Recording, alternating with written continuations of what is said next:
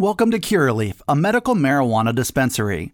Whether you're a longtime patient or you're just getting acquainted with this incredible plant, Curaleaf of Pennsylvania is honored to guide you along your medical marijuana journey. Have questions? Google Curaleaf PA or stop by one of our 18 locations across the Commonwealth. This is the Blue White Breakdown the premier podcast for all things Penn State football. Talk about culture. It's something that should show up in every aspect of your program. It's the Blue White Breakdown, brought to you by Penn Live. Here are your hosts, Bob Flounders and Johnny McGonigal. Hey, Penn State fans, how are you? I'm Bob Flounders. Johnny McGonigal is on with me for this episode of the Blue White Breakdown podcast uh, Penn Live's Penn State football podcast. Time to talk James Franklin's Tuesday presser with my man and one of the biggest Philadelphia Eagles fans in Pennsylvania, Johnny McGonigal. I know it was a great weekend for you on a number of fronts. I'm just happy to talk with you, and uh, let's talk a little Penn State Northwestern. Absolutely, Bob. Yeah, right after. I mean, look, you your Cowboys got a good win, right? I mean, eh, you know, it's it's against Danny Dimes, so it's I don't, I don't, know how much that's worth to you, but you know. Yeah, I hey, I'm in the same division with uh, all these Eagles fans, and Dallas's offense is not ready for anyone of consequence. I think that uh, the game against Tampa Bay with Dak Prescott was revealing. They just really struggle to get to 20 points is right around that's I think that might be that might be their ceiling. So when you talk about I think they play the Eagles in two weeks, and uh, it really doesn't matter if you have a great defense if you can't score in the NFL. Like I think nine times out of ten you're going to be in trouble. So they had they had some success against the Eagles last year, but I am not. I don't think they have enough skilled people, and uh, it could just be the Eagles' year, Johnny. So tread lightly if you embarrass Dallas in two weeks. Okay. It was a nice uh, Monday Night Football uh, showcase for Penn State football, though. It was. Parsons and obviously Saquon looking like old Saquon on that touchdown run. That was a nice little showcase. Happy for Saquon to be healthy again because you know his rookie year he was great, but he's he's dealt with some. I know he had the torn ACL, and last year he, I think it was in against the Cowboys. He got he, he landed awkwardly on his foot, and he was he just he came back and played because he's a tough guy, but he was not the same guy, man. But when he's feeling it and he's healthy, and he was like you saw in that touchdown run, boy, he, he's an impressive guy. The Giants are much improved. I think the Redskins might just stink again. Uh, but Dallas, to me, I, I, love watching their defense play. I love watching Micah play. He was sick. I, th- I don't think he was healthy last night, but they just they just are a little bit deficient uh, when it comes to scoring points. So we'll see. But you're right. It was it was a marquee Penn State matchup, and I think both Micah, even though he was ailing, and and Saquon, they didn't disappoint. Speaking of teams that do not disappoint, Johnny, um, maybe um, they didn't win comfort- as comfortably, I think, as as Penn State fans thought they would. But you know, James Franklin's got his team four and zero oh heading into a, a, home game against a prohibitive underdog, those Northwestern Wildcats. So, I mean, I think it's all systems go for five and zero. Oh. Did you see what I did there? What did what did you think of James's Tuesday presser? Yeah, it was a nice little rhyme there. I was going to say, I feel like you said you know, teams that don't disappoint. It. I feel like Penn State fans might have been a little disappointed with that Central Michigan win. But again, you know, you come out, you're 4 and 0, you own into this Northwestern game as what, 25 and a half point favorites against the Yeah. A team just lost to Southern Illinois. Uh, so you should be feeling pretty good going into a bye week with, you know, that, that, uh, that gauntlet of Michigan, Minnesota, Ohio State on the horizon. But yeah, a lot to take from James Franklin's press conference, just talking about, I think the main theme of it was just him emphasizing the depth of this team. Uh, we saw in both games against MAC teams, we saw a lot of guys get in, and even in the Purdue and Auburn games. And uh, there are seven true freshmen right now that have already played four games. So if they play one more, uh, they will not redshirt this season because that's that limit, that four game limit. Uh, Drew Allar being one of them, and that's what I wrote about after Franklin's uh, Franklin's press conference about the way that they've used him so far through four games. And he was asked about that, and he even mentioned you know previous experiences with uh, backups, you know, going against Penn State, and he was alluding to that Iowa game last year and uh, the backup quarterback not being ready. I think that's a, been a point of emphasis of this team uh, across the board to be ready in case a guy in front of him goes down. But uh, with that gauntlet coming up uh, in in mid October, if Sean Clifford gets hurt, uh, Drew Allar will be more ready than than you know, maybe more than people would have expected before the season, given his experience so far. I'm always interested when James goes into detail about a question that a lot of people, not just the media, but the fans, are curious about. I think Ben Jones actually asked the question and he asked it in the right way. Um, he was asked about Drew Allar getting into play. And, you know, even before the season started, Johnny, James, you could tell James had had had kind of reshaped his thoughts on young players and, and emphasizing developing depth, even when the season's first three or four games were very challenging. You know, it wasn't like James committed to playing all of his guys and they had a, a very soft September. He, he, he said over and over, hey, we are going to emphasize um, building depth and uh, at every position, and he's he's meant it. And when he when he answered Ben's question today, you know, he he really he talked about three different, at least three different, I think, factors that influenced him. One was, I think, I don't know that James would ever say this uh, on the record. I think what happened to Penn State at the Iowa game and then also at the Illinois game at the quarterback position, they also lost PJ Mustipher, but it was really Sean Clifford's injury. I think he was embarrassed by the fact that he didn't have an answer other than uh, a banged up Sean Clifford um, to play against Illinois, and the, the, the backup he chose to play in the Iowa game just could not function.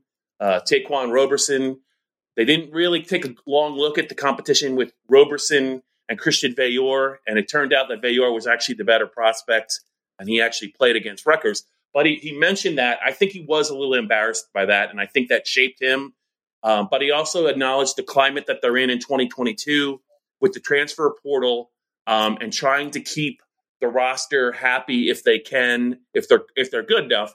That the third factor, Johnny, is that some of these first and second year players are just really talented, and you want to play those guys. You want to give Drew Allar, who's clearly uh, the future of Penn State football, you, you want to give him a chance when the opportunity presents itself to get ready because you know the future is coming very quickly uh, at the quarterback position. But de- the depth at every position, there's such a, a, much deeper team because they're playing these guys in meaningful uh, situations, and I think it's really going to pay off for them during the second half of the season. Yeah, I mean, you look last year, you know, in three appearances uh, before that Iowa game, which was Week Six, Juan Roberson only had 23 snaps. Uh, now four games in, uh, Drew Allar into his Penn State career, 47 snaps, and uh, you know some good experience too. It's not like this was just against FCS teams or Group of Five teams. You know, again, stepping in for that series at Purdue, I think did a lot for his confidence uh, early on, winning that backup quarterback job. You know, in the first place, right over uh, Christian Veilleux, uh, getting in and really turned into be garbage time against Auburn, which you know again leading a, leading a scoring drive, a field goal drive in that game. But you know, it's not just Allar. Even you know, it's Nick Singleton and Kaytron Allen at this point are co-starters uh, at running back. You know, Dani Dennis Sutton now has three sacks in his last two games. Uh, Zane Durant uh, at D tackle. You know, Omari Evans, uh, Abdul Carter. You know, we've written about him. Feels like a bunch, right, over the last few weeks. How he's just been all over the place at linebacker. These young true freshmen, this uh, top, you know, the 2022 class that was so highly regarded, has a lot of talented dudes in it and so they're going to get they're going to get some playing time. And so I think you're going to continue to see that develop, and not just those guys. I, th- I think you know guys like a Kaden Saunders and and those guys. I think you know ideally, uh, you know they'll they'll redshirt, but you know if if they need to use them, they will because they are talented guys. And, and again, in this tough stretch coming up, you're going to need all hands on deck. Yeah, and before we get to some more of what James had to say, you and I don't really get a chance to talk uh, on video after after after games, and I just wanted to get your thoughts. You look at Sean Clifford's overall numbers this year, and and it's really really tough to find any fault with the six year quarterback. I mean, one interception, maybe eight touchdown passes. His completion percentage, I think, is at like sixty four percent. He's run for a touchdown in every game. He got up off the deck after one of the nastiest shots I've ever seen a Penn State player take early in the Auburn game when Owen Pappoe hit him on that first series. He got back, right back up, was not the worst for wear. I mean, you look at those numbers and you're just like, man, he came back and he's he's making the he's making the most of his final year. But however, I don't know what you think, but I go I go back to you know the pick six at Auburn, and then I think it was two possessions after that where I think Penn State went three and out, and he just looked he he did not look ac- accurate. He got back he got it back together on that la- that last drive, and that second quarter against Central Michigan, where basically I, I think he started eight for eight, and then he went seven for his next seventeen, and with not very many yards. There were guys open, and he just either it was either an inaccurate throw, he threw it over their heads, he threw it behind them, he bounced it. You know, they're going to have to play at Michigan, then host Minnesota, then they're going to play Ohio State. Can Penn State survive if Sean Clifford is a little bit off for like a quarter in any of those games? I just wonder about that. That's another reason why I think if you're Penn State this weekend and you get a chance to play number 15 uh, in the second half, you, you got to take it because I just I don't know against a better a better team if they if they could survive a bad 15 minutes from the quarterback. Yeah, I mean this has kind of been the Sean Clifford experience, you know, through four games. He accounted for what five touchdowns at Purdue, and and yet almost you know he, he ended up winning you the game, but he also almost cost you the game. And so you come out of that performance and you're like, yeah, it ended great, but there was a moment there where it, it got really dicey. Uh, in the Ohio game, he took three sacks. Now, one of them I don't think was necessarily his fault. A couple of them, though, it's like he, you know, he's holding on to the ball a little bit more, uh, you know, longer than he really should. The last two games, though, he's only taken one sack. I, I, that's one thing I've kind of been impressed with him over the last two games. Uh, is he's getting the ball out earlier. His internal clock seems to be getting better, or at least it was better than it was uh, against Ohio. Uh, the Auburn game, and again, it's weird, right? His the Auburn game, he didn't have any passing touchdowns, but I thought that was at least from what I've seen. Obviously, I, you know, I missed some time here, but I still watched him from you know watch him and Penn State from afar over the last few years. I felt like last you know against Auburn that was one of his best games in a Penn State uniform. He was in control. He was managing the game. He was making the right checks. He just he just seemed in command out there. Last week, you know, against Central Michigan, he has three passing touchdowns, no turnovers, and you look at that stat line, it's like okay, that's what you want out of your quarterback. But I think just I don't think he really passed the eye test against Central Michigan. Like there were some throws, you know, whether it was behind guys, you know, at, at, at, guys' feet, maybe he was a little jittery in the pocket. You've seen ghosts a couple times, like you know, the pressure that wasn't really there. Uh, you know, again, guys have to catch the ball too, because uh, there were a few drops in the Central Michigan game. You know, really back to back plays with uh, Harrison Wallace and uh, Mitchell Tinsley on that third and fourth down uh, that could have rolled into a twenty-one nothing lead, and then and then who knows at that point. But uh, I just think it's been a little up and down. You know, James Franklin said today in his press conference that he's um, that he's been impressed with how he's been limiting mistakes and stayed more even keeled uh, throughout the game. But yeah, I mean, I don't think you can afford a 15 minute lull against uh, Michigan or an Ohio State. I think you can. I mean, I, I like Minnesota. I, have been higher on Minnesota than I think most, um, you know, preseason and throughout the season. But uh, I think in a, in a whiteout environment, I think you could potentially get away with that. Uh, on the road at Michigan, I don't think so, and certainly not against Ohio State. Yeah. One more thing I wanted to get to with you, not necessarily re- related to James's Tuesday presser. The longer Penn State plays this year, um, even though they are so talented on the offensive side of the ball at the skill positions, they got the veteran quarterback. Uh, they, I don't think they have very many worries at left tackle with Olu Fashanu, who's protecting Sean's blind side. I think that is a very much of a big deal. Whereas last year, Rasheed Walker was erratic at best. He also got hurt. Um, I, they have to feel a lot better about left tackle, and I think that is a big deal. Michigan killed them. Both tackles got wiped out uh, in last year's loss to Michigan. But I wanted to bring up one thing because I just think that if you're if you're the defensive coordinator and you're going to face Penn State's offense and you and you think it's going to be a game where maybe this you you, you have a shot at, at beating this team. So obviously it's Michigan, Ohio State, right, and even Minnesota. Cover zero I want to bring up cover zero because it was an issue against Central Michigan. They were they really struggled at times to run the ball until Kaytron Allen got involved. They couldn't. There, there were some times where even passing wise, it, it, was a struggle. I thought against Purdue, Purdue played some cover zero against Penn State, but cover zero is essentially there's no deep help. Everyone's kind of at the line of scrimmage. They're going to challenge, uh, you know, all the gaps. They're going to challenge the wideouts. They're going to make it very tough to find some open spaces at scrimmage. But if you can get behind these guys or the running back can make a guy miss, it could be a long touchdown. So it, there is a risk reward there. But I, I just wonder about cover zero and kind of putting the ball in Sean Clifford's hands and saying, "Okay, you got you're going to be the guy that beats us." Yeah, look, I think there were some commitment issues in terms of the running game. You know, we saw that Kaytron Allen eventually got going against Central Michigan, but I think Clifford had 25 passing attempts in the first half. And so I think if you're Mike Yurcich, uh, a part of you is like, yeah, they're playing this cover zero. You know, we have these opportunities, whether it's downfield or in the intermediate passing game. Let's take those opportunities and throw the ball. In an ideal world, in, in any game, you kind of want to get Nick Singleton and Kaytron Allen established early and often to kind of help you out in that regard, make make the defense think about that running game a little bit you know, in terms of the pass protection, yeah, Olu Fashanu was really impressed me. I think they missed Hunter Nourzad being able to rotate in. Uh, he dressed but did not play against the Chips. Uh, I just like saying the Chips. I know it, it's it's great. Um, so that, that, I think that had a little bit of a factor.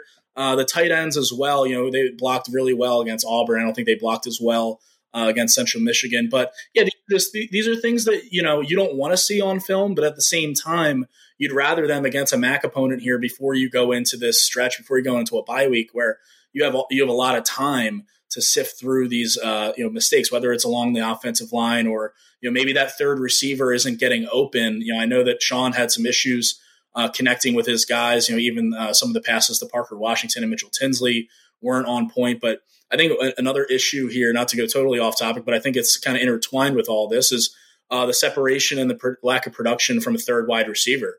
Uh, we haven't really seen much out of Keandre Lambert Smith after the touchdown. Uh, Harrison Wallace, you know, again, he had an opportunity to make a third down catch and move the chains against Central Michigan. He didn't take that opportunity. Brenton Strange at tight end has been really good for them so far. He's kind of been uh, that third option. I mean, even really the top option uh, in the red zone, at least two touchdowns against Central Michigan. But I think just a lot of it is, you know, whether it's Sean Clifford not making the right decision, the offensive line not holding up, uh, the running game not being committed to. There, there's a bunch of little things that you know they can go into this Northwestern game against a defense that will give up some points and feel confident in correcting some of these issues. Yeah, I think you make a good point, Johnny. You know, as much as Penn State talks about all these skill position weapons they have in the passing game, they don't really throw that much to their running backs. They can do it, but they really have not done it. And other than other than Tinsley, Parker Washington, who I think kind of got back on track against Central Michigan, and Brenton Strange, you know, the other guys, I don't I don't know I don't know if they're pulling their weight. You mentioned Keandre Lambert Smith. I think that Trey Wallace is pushing him. He did have some chances against Central Michigan. He did have a long catch. Had two catches uh, total, but he did he did have a chance for another big play. His talent is very tantalizing. I don't know what the deal is with Keandre Lambert Smith. I thought after the Purdue game, I thought that might have been kind of almost his coming out party, even though he had a drop in that game that really hurt. He's just been very erratic. He did throw a nice pass to Sean Clifford at Auburn. He actually hit Sean in stride on that on kind of that trick play. But Theo Johnson has played two games. Uh, he played a lot more against Central Michigan. I don't think he blocked very well at all against Central Michigan, and they're playing him in line, right? They're not they're not really split, splitting him out just to see if there's a matchup issue there. We haven't seen anything from him or from Tyler Warren. Tyler had that big drop at Purdue uh, from Drew Allar. So yeah, as much as they really like their depth at tight end and wideout, it's they've really only had really three guys I think step to the front, and I think they're going to need a couple more guys to take the pressure off the three guys that are getting the job done uh, because they're going to face some better defenses. And, you know, if these guys don't step up, Michigan's going to make life really tough, I think, on Parker and Tinsley. And they're probably going to be aware of Brenton Strange when it's in obvious passing situations. So are these guys going to come alive in the month of October? Yeah, Keandre Lambert Smith, we talked about him, right? He had four catches uh, for 58 yards against Purdue and he had a couple drops in there, so it wasn't a perfect game. But yeah, he had a little bit of redemption that 29 yard or 26 yard uh, catch and run touchdown, bouncing off a guy. Since then, he's had four catches, or uh, excuse me, five catches. So nine on the season, 100, 100 plus yards in four games. That's not what you want out of your number three receiver. So maybe maybe it is you know Harrison Wallace time, or maybe you know Theo Johnson will just step up a little bit more, get involved in the passing game, and they'll just rely on more two tight end sets uh, to move the ball and move the chains. But I, I, think you have to be encouraged with what Kaytron Allen showed in the running game. I do think that's a that's a positive uh, to take from the Central Michigan game. Uh, Nick Singleton had a little trouble getting going at a 21 yard run, which is nice, but otherwise he had 21 total yards on his other 10 or 11 carries. So a little bit of Saquon Barkley in him, right? The good and you know not so. I mean, it's it's Saquon Barkley, so you don't want to say it was bad, but you remember Saquon always tried to make something out of a run all the time, and sometimes he gets caught behind the line of scrimmage, sometimes he gets caught three four yards back Uh, Kaytron Allen, 36 carries this year, has yet to be stopped for a loss. So I think that's good, though, that they're getting you know production out of both their freshman tailbacks, not just one. Two different styles, two different uh, challenges to present to defenses. This is the Blue White Breakdown. Welcome to Curaleaf, a medical marijuana dispensary. Everyone's journey is different, and we are honored to guide you to the best relationship with this incredible plant. Have questions? Google Curaleaf PA or stop by one of our 18 locations across the Commonwealth. Hey, it's Kaley Cuoco for Priceline. Ready to go to your happy place for a happy price? Well, why didn't you say so? Just download the Priceline app right now and save up to 60% on hotels. So, whether it's Cousin Kevin's Kazoo concert in Kansas City, go Kevin, or Becky's Bachelorette Bash in Bermuda, you never have to miss a trip ever again. So, download the Priceline app today. Your savings are waiting. To your happy place for a happy price. Go to your happy price, Priceline. It's the blue white breakdown here. I'm with Johnny McGonigal. It's Bob Flounders here. Let's talk two things that really made James Franklin, I think, smile, uh, and really something he really hung his hat on during this Tuesday news conference. Turnover margin. Penn State is number four in FBS. I think they're like plus nine, I want to say, or plus eight. USC, by the way, plus 14. They haven't turned the ball over once and they forced 14 turnovers. That's that's pretty good. But the the Lions turnover margin, I think, has really, really stood out. The other the other uh, stat that really jumps off the page: pass breakups or deflections, whatever you want to call them. Forty one. I think that's more than it's number one in the country, and they have such a deep corner room. They also they have safeties that can make plays on the ball. But those two stats, I think, really, really have helped define Penn State's unbeaten start. I don't know how sustainable turnover margin is. I think I think eventually Penn State's going to have one more than one turnover this season. I'm actually pretty sure about that. I think the contested passes. I mean, it is a, it is a big number through through four games, but I mean, it really does speak to their aggressive nature. They're going to get called for some flags, but they can blanket receivers. They can run right with the receivers. They can give them zero room, and you're seeing that on a lot of passes. And I, I don't remember uh, in my 21 years, Johnny. I don't remember a secondary with this kind of coverage. It really, really jumps off the page. I, I haven't I haven't been around covering Penn State for 21 years, but uh, I do remember the 2017 season when they had that was the only time in the last 10 years uh, that Penn State has had 60 or more pass breakups in a season. And of course, that year they ended up winning 11 games and going to their sixth bowl and winning it. Uh, they had some NFL guys in the secondary: Grant Haley, you know. Joey Porter has the look of a first round guy, right? Uh, he was he was a projected first round pick before the season, and he's been kind of showing that. You know, Purdue tested him quite a bit, threw at him like 15 times, and uh, came away with six pass breakups. Ever since then, the last three games, uh, PFF has him at seven targets total. I mean, Auburn didn't even bother, and they're, and they're looking at Kalen King, who was the highest graded PFF player in the country this past weekend after having uh, four pass breakups as well as a forced fumble and recovered fumble. So uh, these corners have really impressed. You know, Marquis Wilson as well, Johnny Dixon, uh, Zakee Wheatley's been all over the ball uh, at safety. Keaton Ellis as well with some breakups. So I think that there's a lot to build off of, and it's not just the production thing; it's a and it's a sustained production thing. You know, the, the turnover margin that might come and go. It's a little fluky sometimes, but uh, pass breakups and, and, that kind of mentality and that aggression uh, coming from Manny Diaz's defense is a really good sign through four games. One of the reasons I picked Auburn to beat Penn State was you know, Penn State's greatest strength on defense is is really via the pass. And I'm like, well, you know, what if Auburn just runs the ball 48 times at them and Bigsby gets 30 carries and they wear Penn State's defense out? It didn't really happen that way. They turned it over four times, but Penn State's run defense got the job done. The but its sample size was a little limited. But I bring this up, Johnny, because not to dismiss Northwestern, but when they see Michigan and, and Minnesota back to back, those are two teams that I think I think the offensive coordinators and the head coaches are going to say, look, we're gonna we're gonna do what we're good at, and that's run the ball either with Blake Corum or with uh, Mohammed. I don't I can never pronounce his last name, but he is a fantastic back. Ibrahim, the Gophers, and they they put it on Michigan State over the weekend. That they are a physical downhill running team, and you know, as great as Penn State's pass, aggressive pass coverage is, you know, it, it, could be more about the play in the front seven and the, the, the, the ability of the safeties to tackle. Uh, I think eventually they're going to be in a game where they're going to see a really good runner get the ball 25 times and say, try and stop me in the fourth quarter. Yeah, I mean, we talk about that secondary. Looking forward to that Ohio State game at Beaver Stadium uh, when Jaxon Smith-Njigba and that wide receiver core with CJ Stroud, when they roll in and go up against Joey Porter, Kalen King, uh, Ji'Ayir Brown, that's gonna be that's gonna be a really fun matchup. But uh, yeah, I agree with you. You know, the Michigan and Minnesota game. You know, Minnesota Tanner Morgan, I think is a good quarterback and can certainly test you uh, downfield. And uh, Penn State knows all about him from 2019 when Ciarrocca was the coordinator. Now they don't have Tyler Johnson, Rashod Bateman uh, catching balls for the Gophers, but uh, Tanner Morgan's still around, still a good quarterback. But you're right, the you know, Michigan and Minnesota's identity so far this season has been just running it down teams' throats, and I'm interested, you know, to see how Michigan, uh, you know, how that running game stacks up against Penn State's front seven. I do, I do like what I've seen, uh, you know, from you know Hakeem Beamon on the inside. I think has been quiet, like quiet on the stat sheet, but uh, pretty apparent on the film when you take a look at it. You know, Chop Robinson and Adisa Isaac uh, have been getting after the passer. Uh, their their run defense will be tested, but Curtis Jacobs has you know been playing like an all Big Ten type player, and Abdul Carter will have another game and a bye week under his belt by the time they go to Michigan, and uh, I think he'll be a big part of that uh, effort as well. So.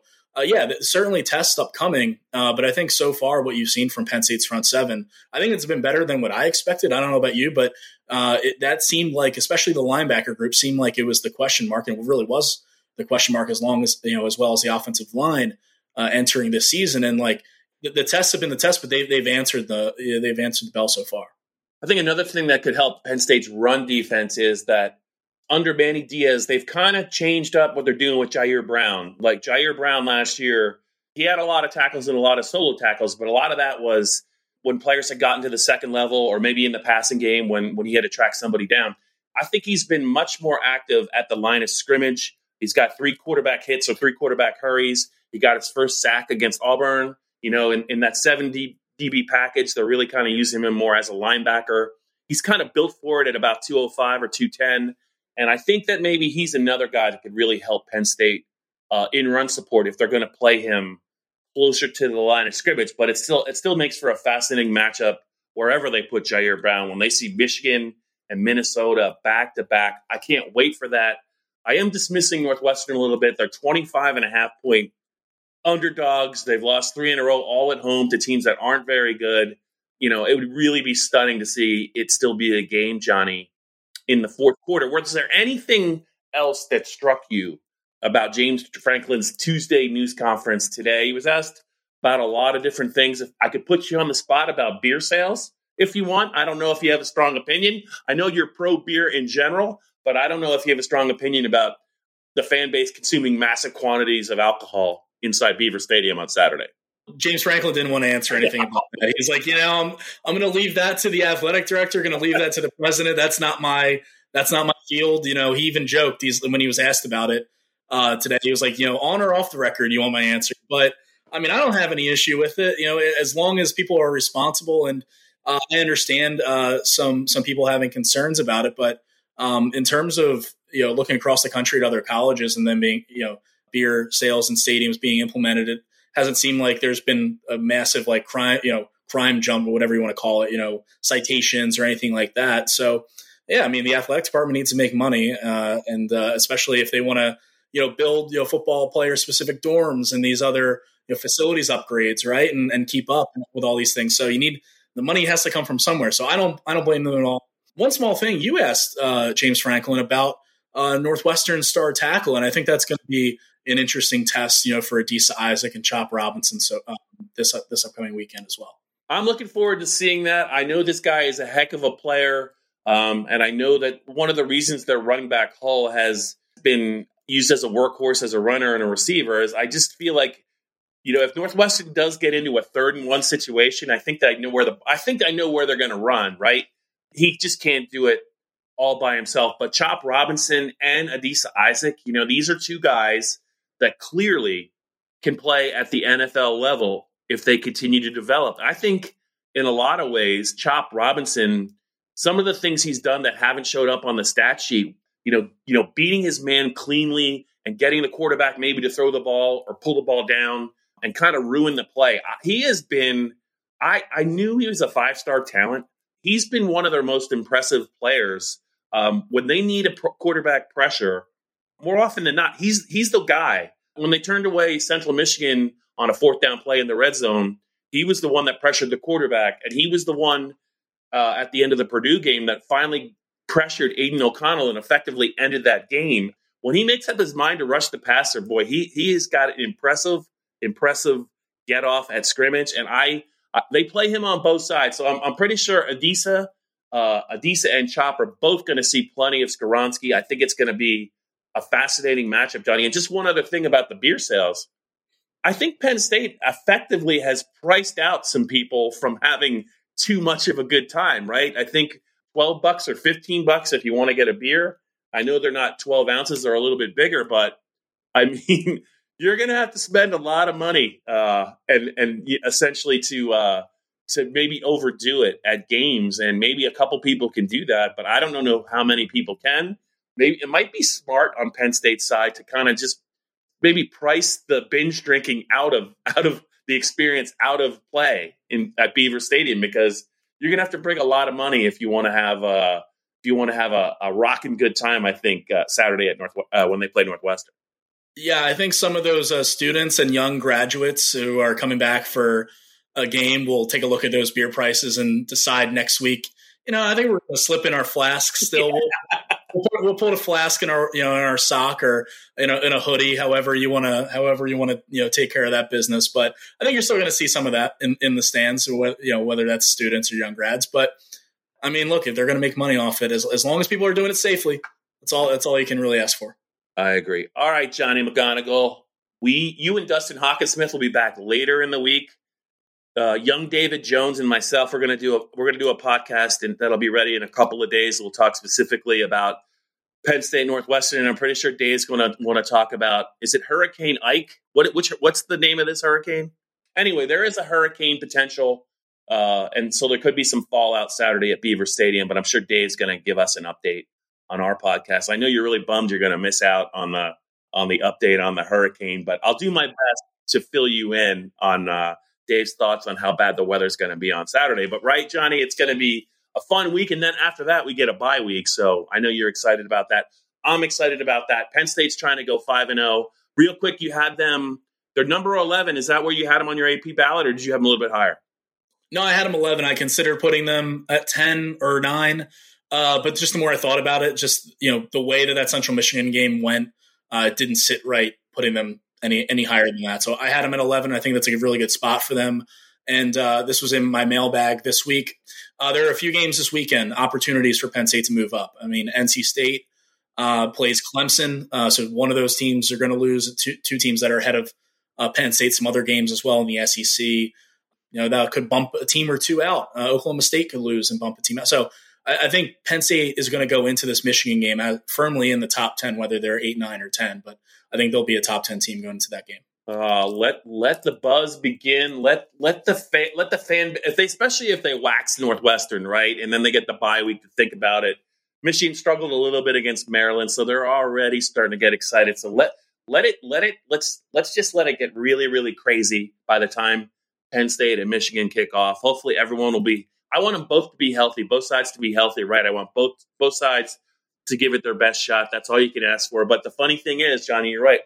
They could knock off Michigan, and that would be great. They they would probably be six and zero. Oh, but there's no promises coming the following week. You know, if they put a lot into that game against Minnesota, and Minnesota's going to be unbeaten looking at their schedule, and then Ohio State. They could. Fa- they're probably going to face three unbeaten teams in a row. I don't. That is no easy task, even if they do beat Michigan. I'm excited though for that stretch. I think they're going to be able to handle Northwestern, but for your first year back on the beat, Johnny, I don't know if you could you could have drawn it up any better in terms of of where Penn State sits going into the meat of their schedule. I brought the good vibes over from Pitt's championship game, you know, appearance last year and and all that kind of stuff, right? They they won 11 games last year. Looks like Penn State might have an opportunity to do the same with the bowl game, so we'll see. Unbelievable. All right, Johnny, take care. I will see you uh, at Beaver Stadium. Don't forget his uh, Blue White Breakdown podcast with Dustin Hockensmith and mine with the one and only David Jones. You guys have a great week. Stay safe. Beer will be flowing Saturday at Beaver Stadium. You do what you need to do at the game, and we'll do the same. This has been the Blue White Breakdown, brought to you by PennLive.